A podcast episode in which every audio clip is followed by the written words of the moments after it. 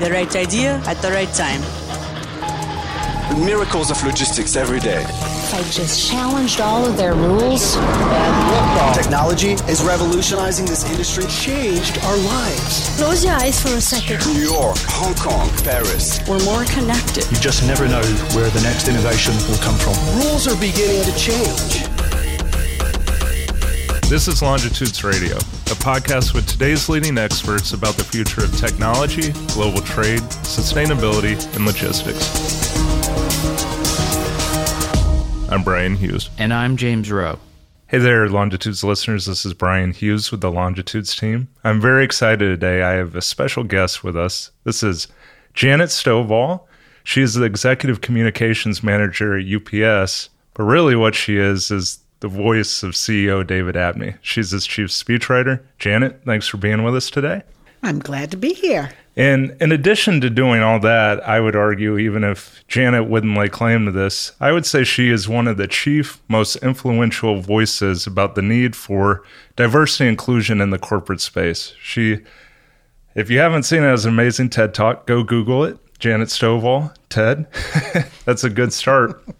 But we just completed a great panel. Janet, why don't you tell us who you brought to UPS and what it was you talked about this morning? Well, there were two amazing women that I had a conversation with. One of them actually didn't have to bring her here. She is part of us. That's Charlene Thomas, and she is our Chief Human Resources Officer. The other one was a woman named Valerie Rainford. Valerie is an author and a national diversity expert who was formerly with JP Morgan Chase, where she built an amazing program of differentiated diversity that actually increased their representation in senior leadership of black people by 50% in like three years.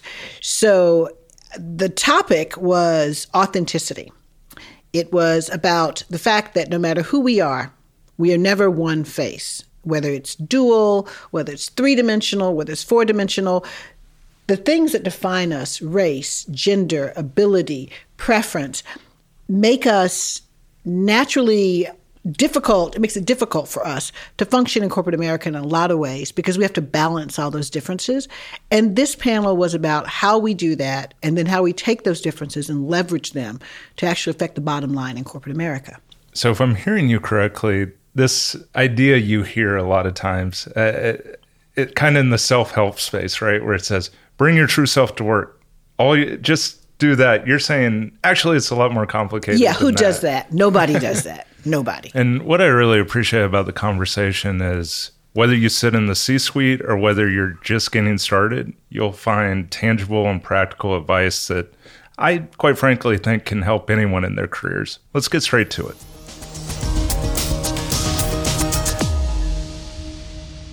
The concept of duality, no matter what color you are, what religion you are, what um, gender, what preference you have, or whatever, most of us do not have a single face.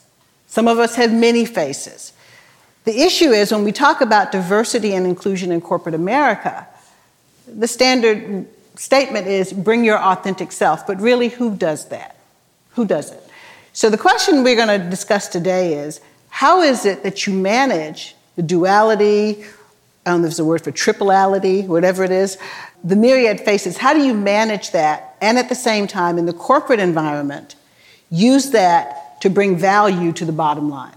And I think we've got two amazing people here to help us with that. So let's just dive right in. The first question I'd like to ask, and I will start with you, Valerie, is tell me a little bit about your authentic self. What are the forces and key people, events, challenges that shaped you into who you are today? Um, so that the answer to that question would probably take all hour of the session, but I would summarize it to say uh, here sits before you a young, shy woman from the inner city of New York, originally born in South Carolina, who joined corporate America with no role models for corporate um, leader, much less corporate success. Um, who did not have a voice in corporate America, I would say, for the first five years or so to the person that sits before you today who is unapologetically focused on the skill that I've developed over time, and I've developed my authentic, authenticity um, along the way over 33 years. right? So from no voice um, to complete voice. Total voice. Thank you.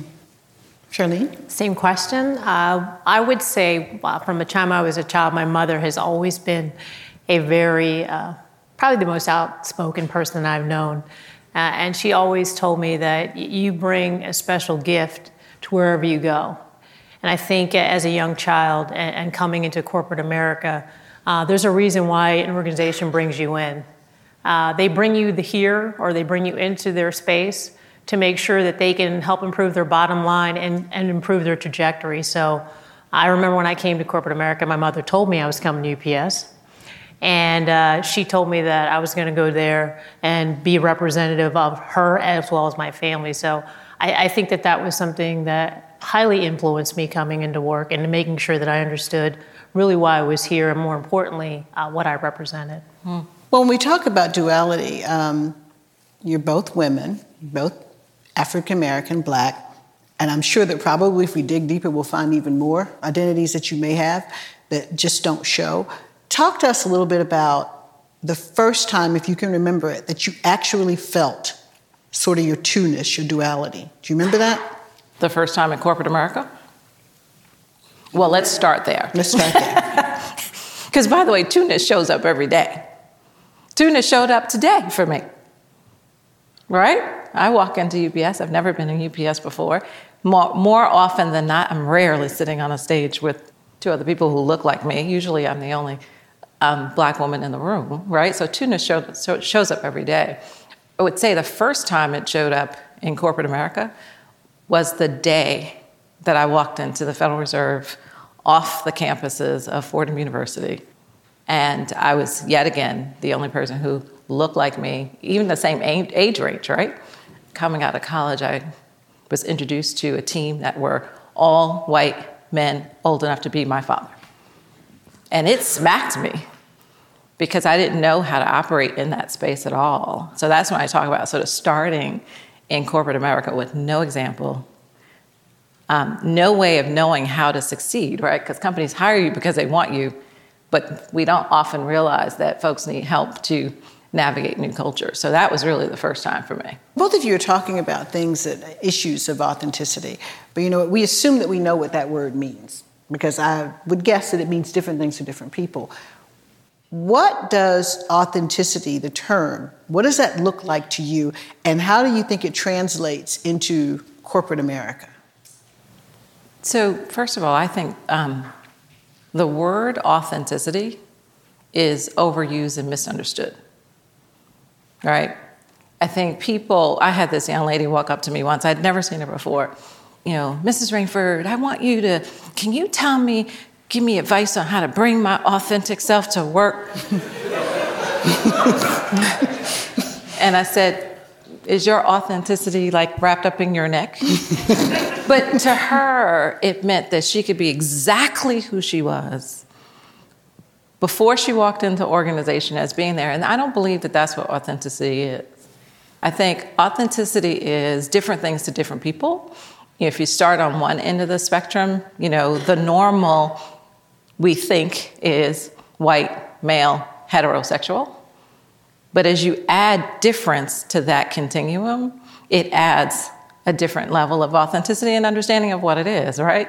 So, on the other end of the spectrum, imagine the difference between a black, gay, disabled, veteran female, right? That's a lot of, that's what Kimberlé Crenshaw would call intersectionality, right? But just think about the experience of that you know, that two dimensional to the six dimensional person, that's their authenticity. And for some, it's confidence. For others, it's voice. For others, it might be appearance. For me, it's voice. So you may not um, understand my authenticity passing me on the train. But the minute you get in a conversation with me, you're gonna see, ah, like that's where, like, bring the ability to come from that young girl who could not find her voice to these 50 some odd years later. Being able to say what I think and how I think it, and not being worried about how I say what's going on in my head, right? authenticity, so lack of authenticity is I'm entering the room and I'm trying to figure out, like, how do I actually tell them what I think? Authenticity is I don't actually think about it because you know what? I know that my, my authenticity is in my difference, and my competitive advantage is all of that. So when you walk into the room, you're always going to feel the two-ness, right? If you're different. But when you understand that you bring something to the room that nobody else in the room can bring because of the difference in the authenticity, mm-hmm. that's when you actually achieve your authentic self. Does that make sense? Mm-hmm. You and we, when we talked before this, you this conference and this topic came up, and you had some interesting thoughts about um, the authenticity that a lot of us perceive. I think Valerie hit on that at the beginning. What we perceive and what we think authenticity is, and that maybe it's not exactly as superficial as some of us think it is. Talk about that a little bit. Yeah, I think when you touch uh, authenticity, and, and to, to, Valerie's earlier point, many people categorize it based off of I call what is common right now. Uh, it's not about your dress, it's not about your hairstyle, it's not this visual mask or uh, persona you put on. It's about how you go in and make a difference and the impression that you leave. And how do I want to impression going in the room?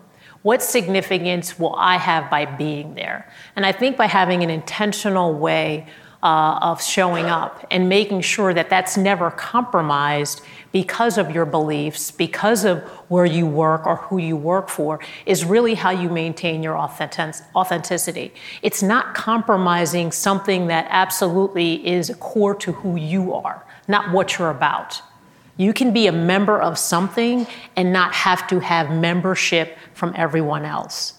And it's important that people will appreciate you in the room when you show up and have the ability to make that statement without being overpowering and trying to take over the room with that particular presence. It's the presence of your difference, it's the presence of your perspective that is most appreciated. And that's how you have to differentiate between authentic dress and authentic being. Can I maybe throw another um, angle on this too? Excellence earns you rights to authenticity. When you focus on what you can deliver to the company first, right? Don't worry about your authenticity first, because you can be as authentic as you want, but if you're not hitting the bottom line, your authenticity, authenticity won't matter. But if you come every day, focus on bringing your best, excellent, results driven self, the authenticity comes along with it, whatever that may mean to you. Well, then let me just throw this question out here that I'm sure a bunch of folks in the audience are thinking and just haven't said yet. It's probably pretty easy on the surface to think that either of you could talk about authenticity, mm. given where you are in the hierarchy. But if I'm not there yet, if I'm maybe here or here or not even in the room yet, how authentic can I really be? And you talked about excellence being a part of that, but that assumes that your excellence is seen and recognized by somebody. Let's say you're in a place where people don't see you. Right. I mean, what does authenticity mean then? And maybe you can even speak to when you first came in, before you got to where you are. What does it mean? So I, I think as you as you rise through the ranks, it's important to understand what your particular role is, whether you're an individual contributor or you're actually working on a team, is to really figure out what special can I bring and how can I get my results uh, to help out my overall objective uh, of what my boss expects of me. And it's important for you to be very forthright to your boss as to what's expected of you and to have that dialogue as to how you are expected to perform. Because to be authentic is always a matter of how does the what's the overall objective look like and what's our journey to get there. So i think that as you rise it's more important to understand what the objective is how can i perform to my best excellence and to get feedback on how it is that i am performing. Because it is a journey it's not a race and you don't become authentically result driven day one but you do have to definitely give yourself some guideposts and to make sure you're getting feedback from your boss and other folks who you may confide in or you might find important uh, that would give you honest feedback because I think the hardest thing to do when you're rising through the ranks is to get honest feedback and to be able to apply it and to see that that actual application has improved your overall condition and or has led to you being acknowledged for what you were looking uh, to get done when you were giving that result or you were performing in that particular group. I think those to me have been things that i've had to to seek out and it definitely comes from you taking an active role and making sure you get that because that's not something that just happens no matter what color you are. Getting good feedback and be able to apply it and to make sure that that's what's expected is something that you have to take ownership of. Let me, let me ask a little bit on that and then come back to you, Valerie. What happens when you're being authentic and that feedback is not a function of your value? But the feedback has to do with your authenticity because your authenticity means you're different. Can I first say um, that this two-ness authenticity thing never stops as a challenge. So don't make an assumption that just because of our level that we don't deal with those issues every day. It's just different. We might have more confidence and more track record. You know, we've gotten to this place, but it's hard every day to bring all of this. The second thing I would say is relationships still matter. When most of the situations that I have seen in my career where there was a breakdown in something around diverse talent, it was a, a lack of communication and a lack of a relationship. What are some of the things that a company can do to build the kind of environments where authenticity is first recognized second, appreciated and valued, and then third, actually leveraged so that we can do what diversity is supposed to do in the workplace? I think the first thing when you're looking to build that is making sure that there's openness and trust and transparency. I think that it has to start with the frontline management. It can't be something that's only preached from a top level, uh, and it has to be taught. I mean, this isn't something that intrinsically people are going to know how to do. It is to make sure that they are aware uh, of what biases they have, aware of how people can get caught up into groupthink or people in the room never have anybody different than who's in the room. And there has to be an understanding of why it is a business imperative that we want to have inclusion at every level. It just doesn't happen in management, but it happens throughout every level of an organization. And then making sure that there is absolute awareness of what the expectations are for support and maintaining that individual as well as a diverse environment throughout the structure because it can't be something that becomes a flavor. Uh, and there has to be an understanding of really the business imperative as to why this has to be a part of business as you continue to evolve your your diversity and inclusion programs. It has to be something that everybody can participate in. It's not just for a group or a business resource group to own and then champion. It has to be important and it has to be something that people value to the point inclusive of evaluations and appraisals. That that's really a part of how we do business and we are rating and viewing ourselves on that on a consistent basis. Fallon? Oh my, there's a laundry list. Give us a short one. There's a laundry list. I mean, you know, there's so many thoughts going through my head. First is, um, I'm giving the speech next week, and these are some of the points that I want to make to companies. And one is, the world is moving um, on an inclusion train, right? And I say uh, inclusion is a peanut butter practice right? It's where we take peanut butter and we spread it all over everybody as if everybody is intended to be equal. And that is, that's the holy grail, right? Like that's a place we're trying to get to. We're trying to get to a truly inclusive culture, but you can't get to inclusion without a focus on diversity. And you can't get to inclusion while populations of people feel left out, feel like they can't be themselves, feel like they can't bring their best selves to work, right?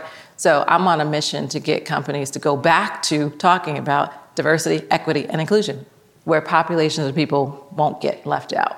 And then I think anything that a company can do to connect the leaders with their people. I think leaders are too busy now and they don't actually get out on the field as much as they need to, right? Like on the field is where the people are. I've heard a lot of great examples about how you all do that well I was in a company last week where they have business resource groups and the leaders are never there. Everything that the business resource group should do is should be in line with the company strategy. And if the company strategy is about diversity and inclusion and authenticity, have that conversations across your BRGs. Right? So there's so and then we are losing in on the inclusion train. I think that there there's a challenge at the top of corporations where there's just not enough black and Latino, black Latinx talent. And I think programs need to be specifically targeted to fill some of those gaps, whether it's development or hiring um, to bring in the talent. I think four out of 11 at UPS is pretty doggone good. Uh, but there's never enough work that can be done to make sure all groups are included. And if one group is left behind, I encourage companies to get very convicted and intentional about what to do in those spaces. Well, you both talked about things that are really concrete. Charlene, you were talking about people understanding, which to me translates to training. And Valerie, you're talking about sort of differentiated diversity programs. How important is it to have actual diversity structures in place? I mean, I'm a firm believer that diversity and inclusion do not happen organically. Right. They just absolutely don't. We can we can wish that we can kumbaya that moment all day. It's not going to happen. There have to be things in places. What are some of the structures, the actual structural elements that you've seen or dealt with that have been particularly successful? I mean, uh, now I'm in and out of companies doing this work all day, and hands down, the companies that are making the best progress are where the senior leaders are driving it, not where they're delegating it to or depending upon the folks who sit in diversity roles in HR right? Those are the folks that are there to support execution of the mission. But where the C suite is actively engaged and probing and asking the questions around diversity, that's where the, the best progress is made. So, so to comment on that, we have uh, just from this particular uh, vantage point, you have to have a structural, both horizontal and vertical, meaning you have to have a diversity inclusion office that kind of has the perspective, and then you have to have verticals that cross all employee groups. So, resource groups, and we also have uh, Diversity and Inclusion Council, which includes our leadership throughout all of our different business units to make sure that we have a diversity and inclusion office, and we also have our BRG resource groups that kind of foundationally support it. And then you layer that with the Diversity Inclusion Council that meets on a quarterly basis and really gives us a perspective as to how diversity and inclusion is working outside of a corporate structure. Because it's easier to potentially look at something in a contained environment to where you have the workforce under one roof than it is in a dynamic and a less structured uh, process. So, really, if an organization, and I think that's what's working well for us, still not where we need to be, definitely is a dynamic and a very rigorous process to make sure we are staying true to this, but it's making sure that we have a visible face that are the senior leaders in our workforce and in our different uh, business units to make sure that diversity and inclusion comes from them and they're embodying that with their entire staff and that diversity and inclusion doesn't happen by an office declaration yeah. it has to happen by a leader understanding what are my availabilities who yeah. is at the table who is not and why why am I losing people and what do I need to do differently? I think that's right. In a company this size, absolutely you need the structure. I think that last point was the point that I was trying to make. No matter what your structure is, there are companies that don't have that much structure. In a company this size, you, you need to have the structure. Uh, but it's the senior leaders that govern how much progress you make because they drive it. And I would say to you, by the way, the diversity belongs to everybody in the company, right? Looking for th- things that impede the ability to move forward and having a culture where people can raise those issues, that belongs to all 400,000 plus people who work for UPS.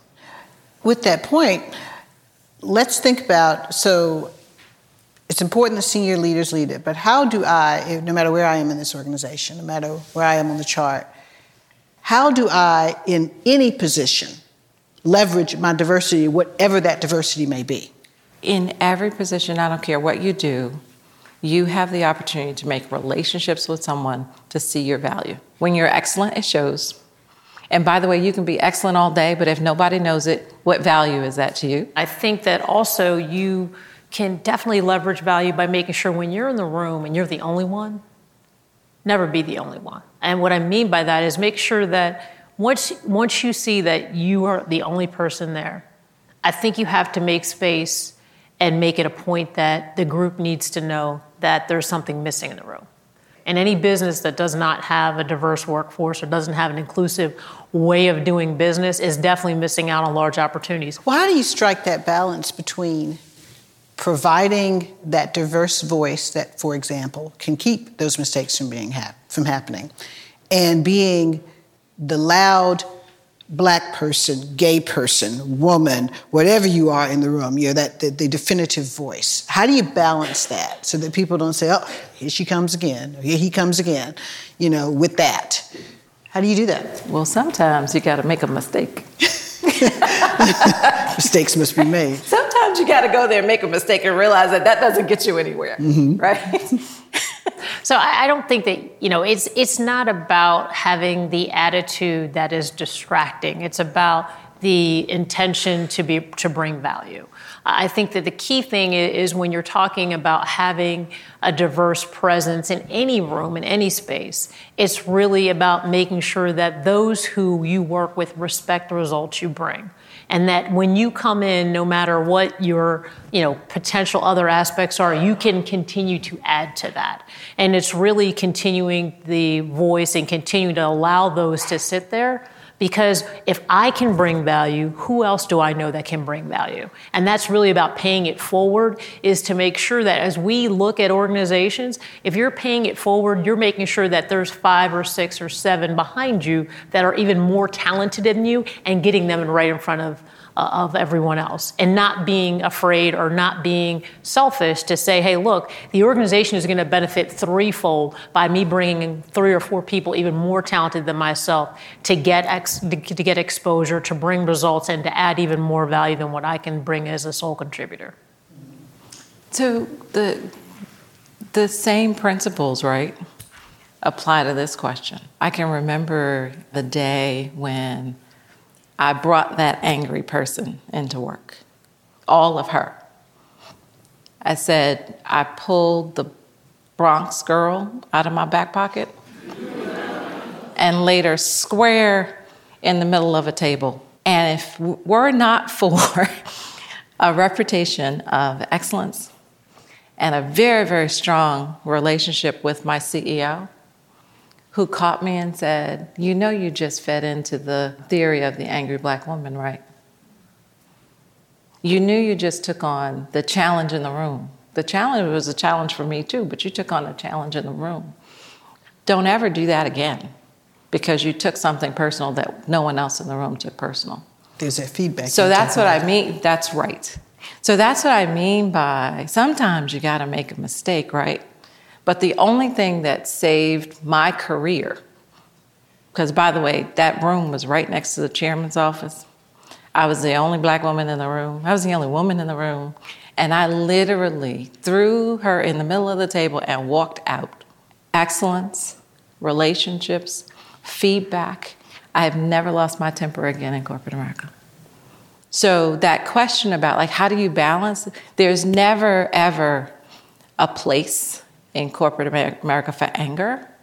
You can get whatever you want with that same calm voice. And by the way, sometimes you get a little bit more.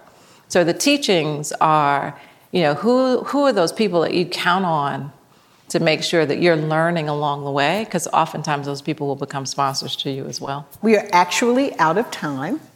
And I appreciate everybody coming. And I want to say first, thank you to Charlene. Thank you, Valerie, thank for you joining for us. Me. And now I charge every one of us to just go out there and be your authentic selves. thank you.